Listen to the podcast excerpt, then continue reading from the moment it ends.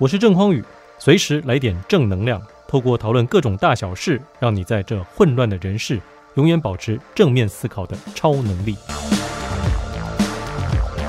Hello，各位朋友好，我是激励达人郑匡宇，总是用自己的故事和社会时事来激励你，也希望能够带给你更多的正能量。很多朋友最近啊，最关心的话题就是，哎呀，匡宇，你要选台北市的市长啊，是真的假的？我告诉各位，这绝对是真的，因为我连这个保证金都已经交了，所以箭在弦上，是不得不发，这非发不可哈。那很多人就会问了，匡宇，你到底为什么想要选台北市的市长？那我跟各位说。对我来说呢，作为一个激励达人，这几年我一直在思考哦，到底呢，我要做什么样的事情才能够更加的激励人心呢？虽然你看哈，我说呢，呃，想要呃当一流的主持人啊，我想要让我的书能够不止在台湾，在大陆出，想要在韩国出，哎，都实现了。各位，你看哦，你现在在一些大型的论坛，基本上啊，主持人就那几个，我呢也是其中之一，所以。作为一个这种论坛啊的双语的主持人，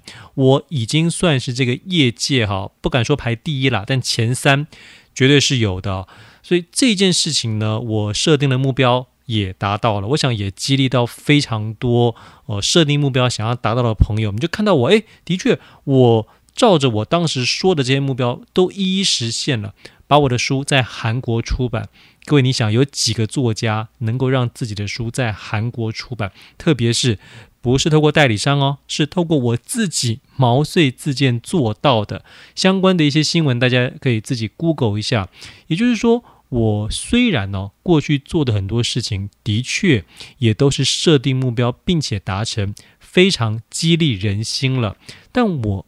这几年真的一直在想。我还可以做什么样的事情，是能够非常鼓舞到一般的民众，去激励跟我一样来自一个普通的家庭，跟长得也不帅啊，重点是身高还蛮矮啊，这样子一个很普通的人，我怎么样可以？呃，透过自己的努力去实现，我一定要做一个表率嘛。所以我想来想去，我就发现，哎呦，选台北市的市长啊，这件事情呢就非常激励人心。而且这件事情有它的特性在，就是哦，我如果选上，哇，超级激励人心。我觉得没选上，这个事情本身是不是也非常激励人心呢？也是蛮激励人心的，对吧？哦，特别是我一直觉得我们的政治不能够再由这些。官二代、正二代、富二代，或者是只会听上级指示的乖乖牌来把持啊。于是我的竞选口号很简单，就是让真素人继续改变台北啊，就是我这样的真素人才能够继续的在台北呢，没有这些党派的利益纠葛啊，这些利益团体的游说，完全是想着市民的利益来做事。那么。呃，要当市长总是有自己的政见的。我跟大家分享一下，我呢最初啊，呃提出了八个政见，那我最近呢又加了两条。我先跟大家稍微念一下这十个政见分别是哪些。第一个，我要优化台北库克云，让大家学习不间断。目前的台北库克云，我觉得做得很不错了，但是呢，我希望能够再给它增加两倍以上的预算，来确保。不管是不是什么疫情再起啊，或者又因为任何的原因，必须学生们或者一般社会大众想要在线上学习，都可以在线上学习。透过台北库克云，你可以把从国小、国中、高中到大学啊，甚至是一些呃学校没有教的课，你都可以在库克云上面学习。不会因为它的基础设施不够好，这个网速不够快，或者是容量不够大，你就整个宕机。我要让这件事情呢，呃，真的是能够去服务到所有的民众，并且哦，更加速它的中英字幕。而且可以加上英语的配音啊，这样就可以让很多家里这种没有资源呐、你没有这种双语的环境的这些小朋友哦，或者是大人，都可以透过我们市府提供这样子一个资源，你就可以自我学习。我们在一个网络的时代，我认为把教育的工作做好这件事情非常重要。再来呢，我要加速社宅的兴建，并且是不会跳票的。我要排除万难来加速社宅的兴建，把柯文哲市长过去啊，他承诺要盖的这些公宅、规划要盖的社宅呢，继续盖完。但是这一点上面，我要特别跟大家说，就是过去呢，柯文哲市长他这个第一任呢，啊，这因为对市政还不是那么了解啊，所以呃，讲出了要盖五万户啊。这个社宅，这其实根本不可能，因为土地的取得就非常困难嘛。所以我们务实一点，务实一点，一年呢大概是盖两千到两千五百户左右。所以四年任期呢，盖八千到一万户，这是绝对没有问题的，是可以透过过去的经验，并且呢去 push 这些公务员为各位民众做到的。第三呢，我要普及大长照，为市民分忧。我们呢，台湾啊，特别是台北，已经进入了。超高龄的社会，在这个超高龄社会底下，我认为非常多的民众都需要所谓的长照，还有日照中心。那么，这个长照跟日照中心，它最大的优点呢，就是可以为我们一般的这些还要上班的民众，他家里呢可能有父亲母亲。可能失智啦哦，需要长照。那你叫他完全把工作辞掉，专心照顾这个老人家，你觉得他的经济来源不就断炊了吗？所以，我们一定要想办法让这些公有的设施是能够让民众运用到的。最起码，他白天去上班哦，可以。在上班之前，就先把老人家送到日照中心，然后并且在他下班之后呢，再去接。所以呢，我如果当上市长的话，我一定会让这个长照、这个日照中心啊，除了长照能够更加的普及，我们想办法让更多哈一些呃公有地哦，或者是一些可能它的运用率不是那么好的一些呃公有的这些设施呢。都把它变成长照中心，然后日照中心呢，我希望来鼓励我们这些呃雇佣的这些长照员，我们想办法让这些长照中心是上午啊哦、早上八点以前呢就可以开门，晚上七点才关门。为什么？就是要让这些需要工作的民众可以在早上八点的时候就赶快把老人家送到这边啊，让专业的人士来照顾，让你没有后顾之忧，可以去上班。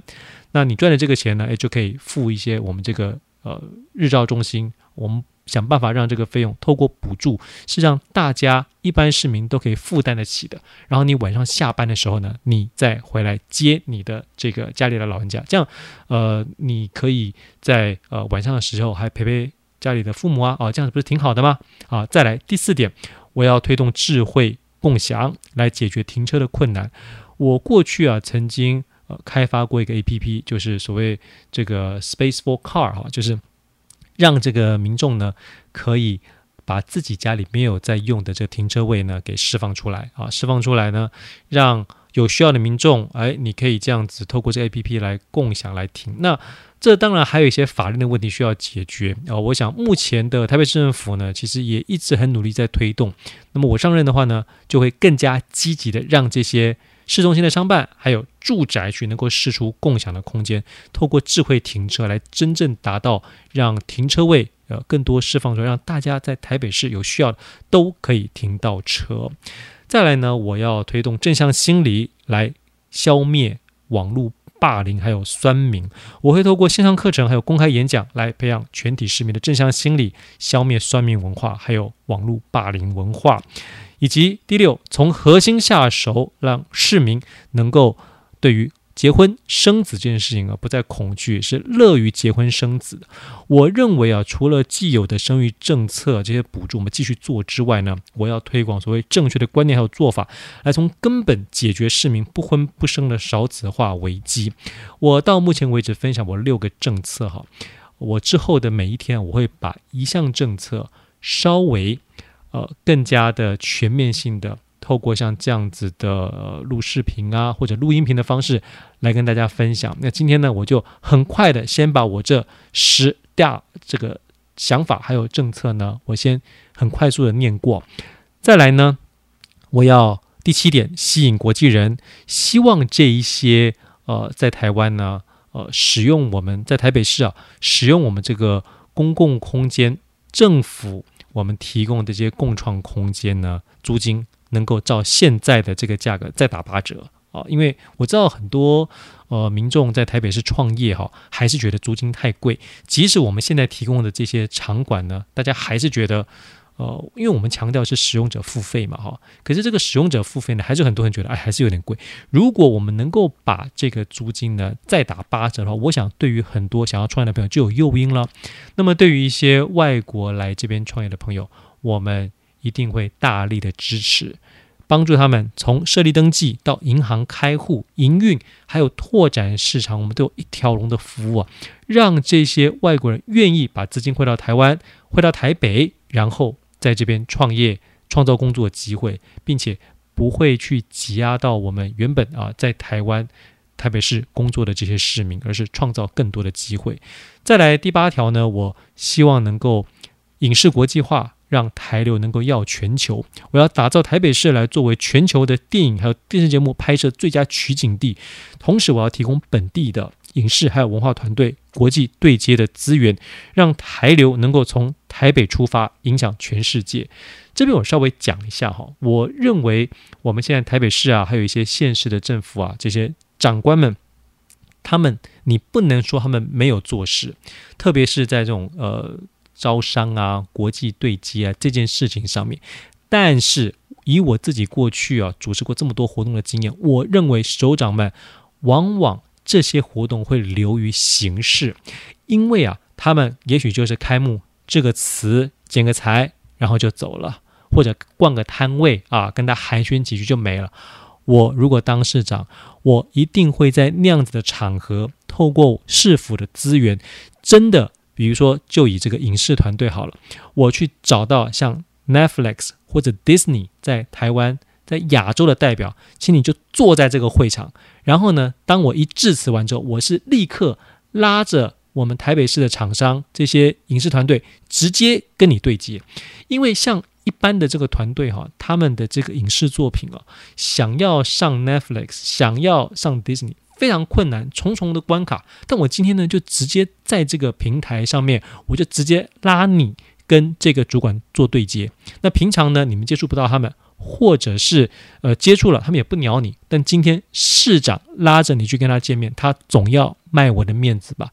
同样的这个逻辑，我要用在我们其他各个工厂，只要是我们台北市市民的创业，只要是台北市市民开创的企业产品，我都愿意。图利你，哎，就是呢，让你能够获得最佳利益，那你也不用对我有任何啊，我绝对不可能收受任何的这种贿赂啊，等价的回馈都不可能的。你只要能够创造工作机会，把钱好好的缴税啊，回馈给我们台北市，这样子就可以了。再来呢，我要为市民谋福利。一些重大的公共建设哦，或者是呃所谓的一些场馆的这个营建啊、开张啊、政策啊，我一定会想办法让全民直播的方式来进行，去杜绝黑箱作业，还有密室协商。而、这一点呢，我就跟大家分享一下，我在观察柯文哲市长，他当时啊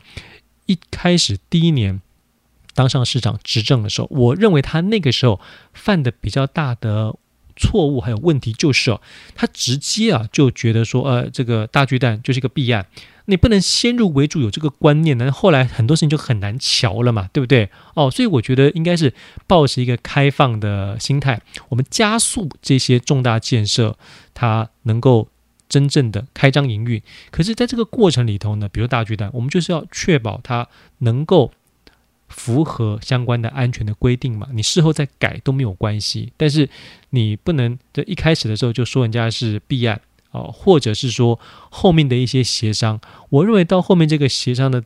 的部分呢，为什么很多民众去质疑？就是因为你如果。当时是用直播的方式让大家看得清清楚楚，就不会有这种哎说哎，其实呢你们在密室里头讲了一些什么呃，像这坑杀我们市民的啊什么之类的，或者是有一些利益的输送，我们这种重大的政策还有决议就开放全民直播。我相信台北市的市民是有这个智慧，是有这个判断力，能够看到我们在做对的事情。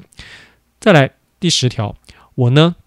一定会与民众面对面来真正帮他解决问题。我当选后呢，每个月会走访市内不同的行政区，与市民有约，直接听取市市民的声音，来协助他们解决问题，成为大家找得到、看得到的市长。好的，以上呢是我的十点这个呃目前为止提出来的政策哈，我希望去实现的一些目标。当然了哈，像内湖的交通问题或者都更的问题，这也是我一定会放在心上啊，去盯着我们的这个团队，赶快啊，能够让内湖的交通能够获得解决，以及呢都更能够大幅度的前进啊，尽快的做。那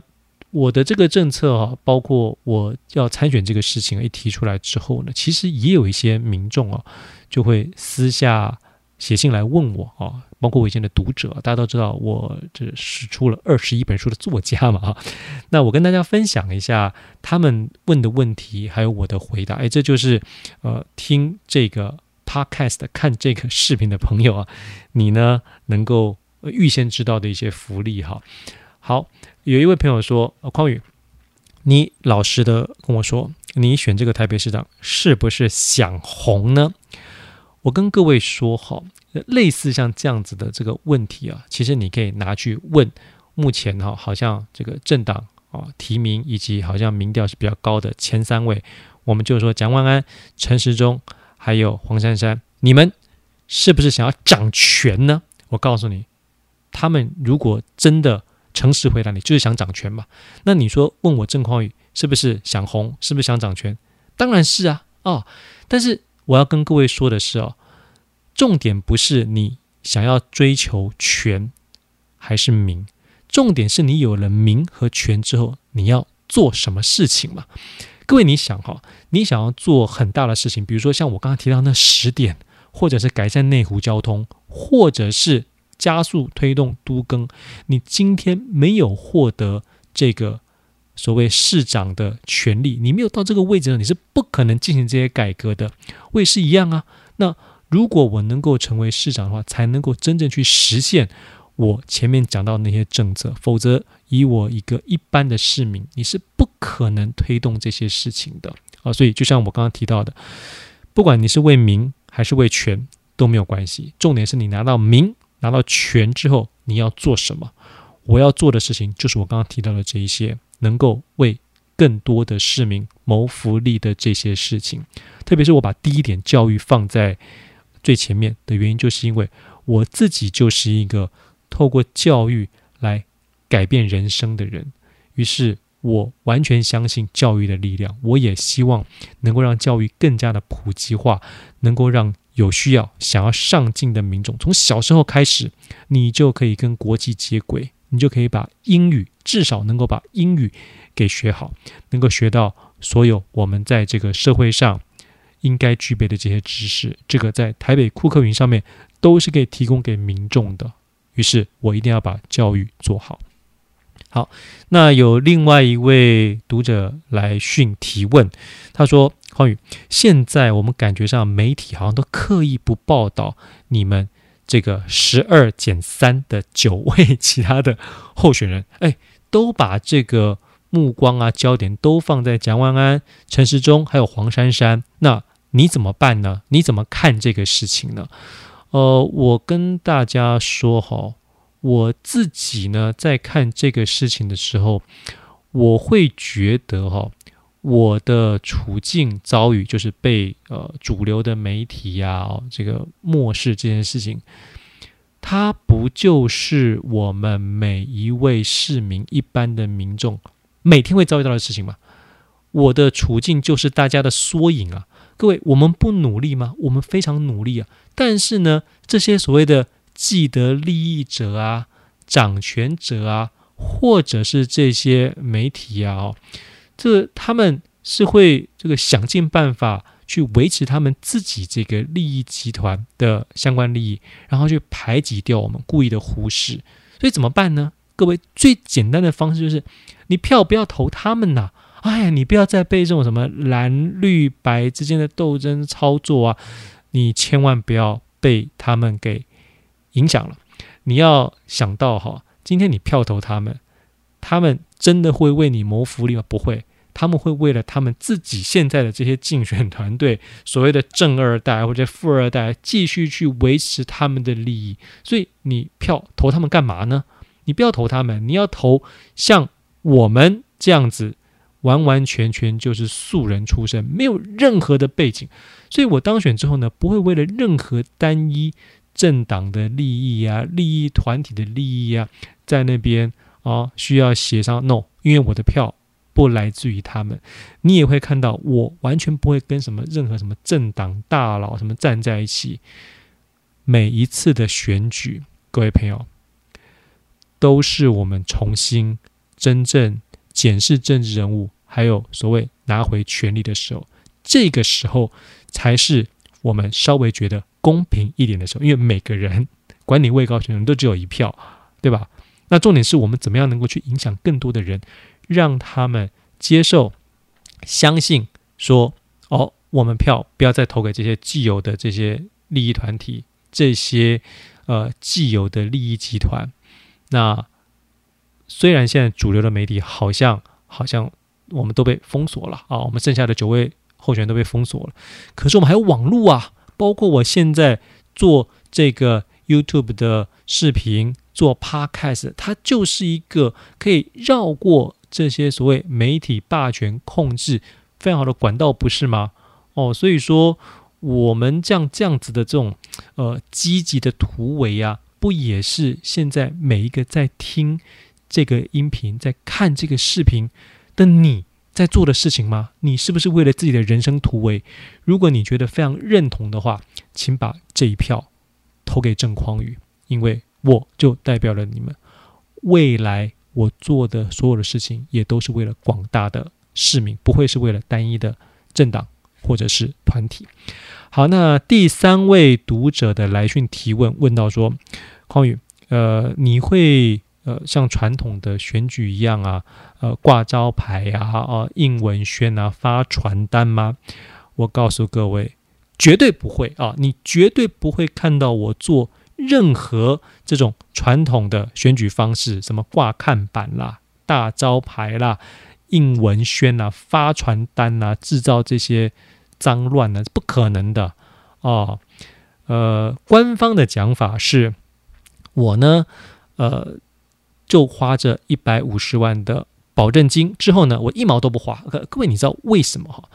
我这么做是有目的的，我的目的就是想要。让所有的民众看到，哇，原来现在至少在我们台北市，你是可以不花钱就可以高票当选的，这样子才会让未来有更多的人愿意从政。虽然你没有钱，但是你有心，而不是让一些早就在骨子里盘算好，诶，我今天花个啊一两亿，我就可以选上，然后我就可以把这些钱怎么样去捞回来。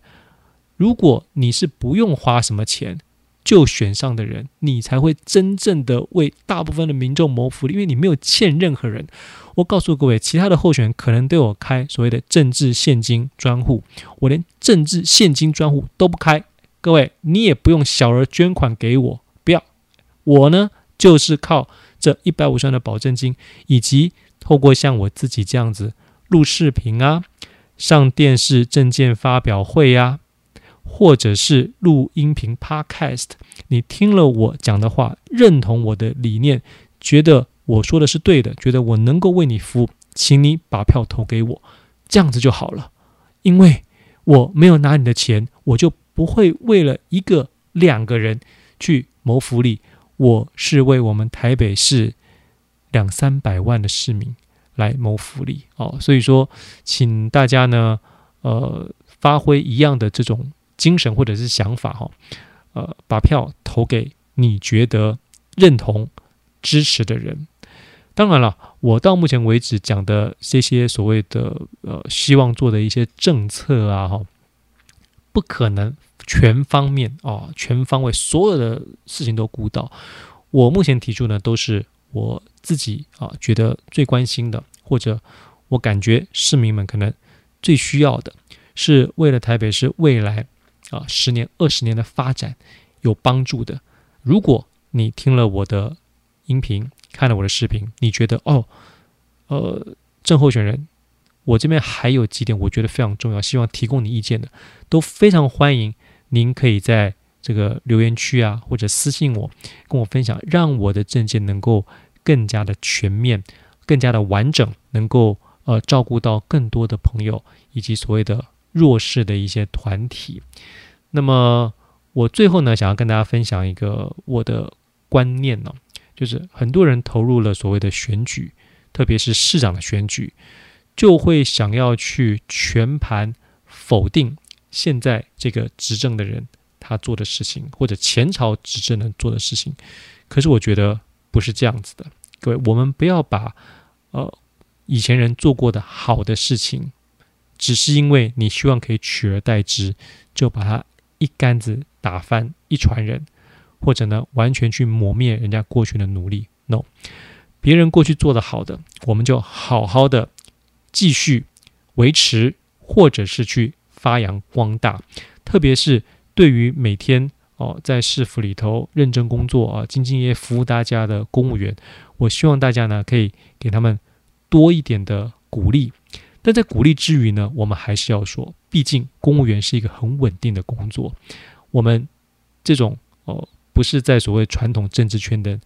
进来，如果选上市长，就是要发挥我们这种监督、监管、管理的精神。我们让这些公务员，他们除了能够更加努力去执行他们手边的工作之外，也让他们有荣誉心，还有所谓的责任感。能够自动自发的继续的去为市民努力，我觉得这才是所谓的市长应该要做的事情。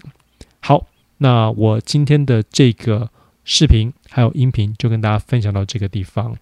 同样的，还是那句老话，让真素人继续改变台北，票请投郑匡宇。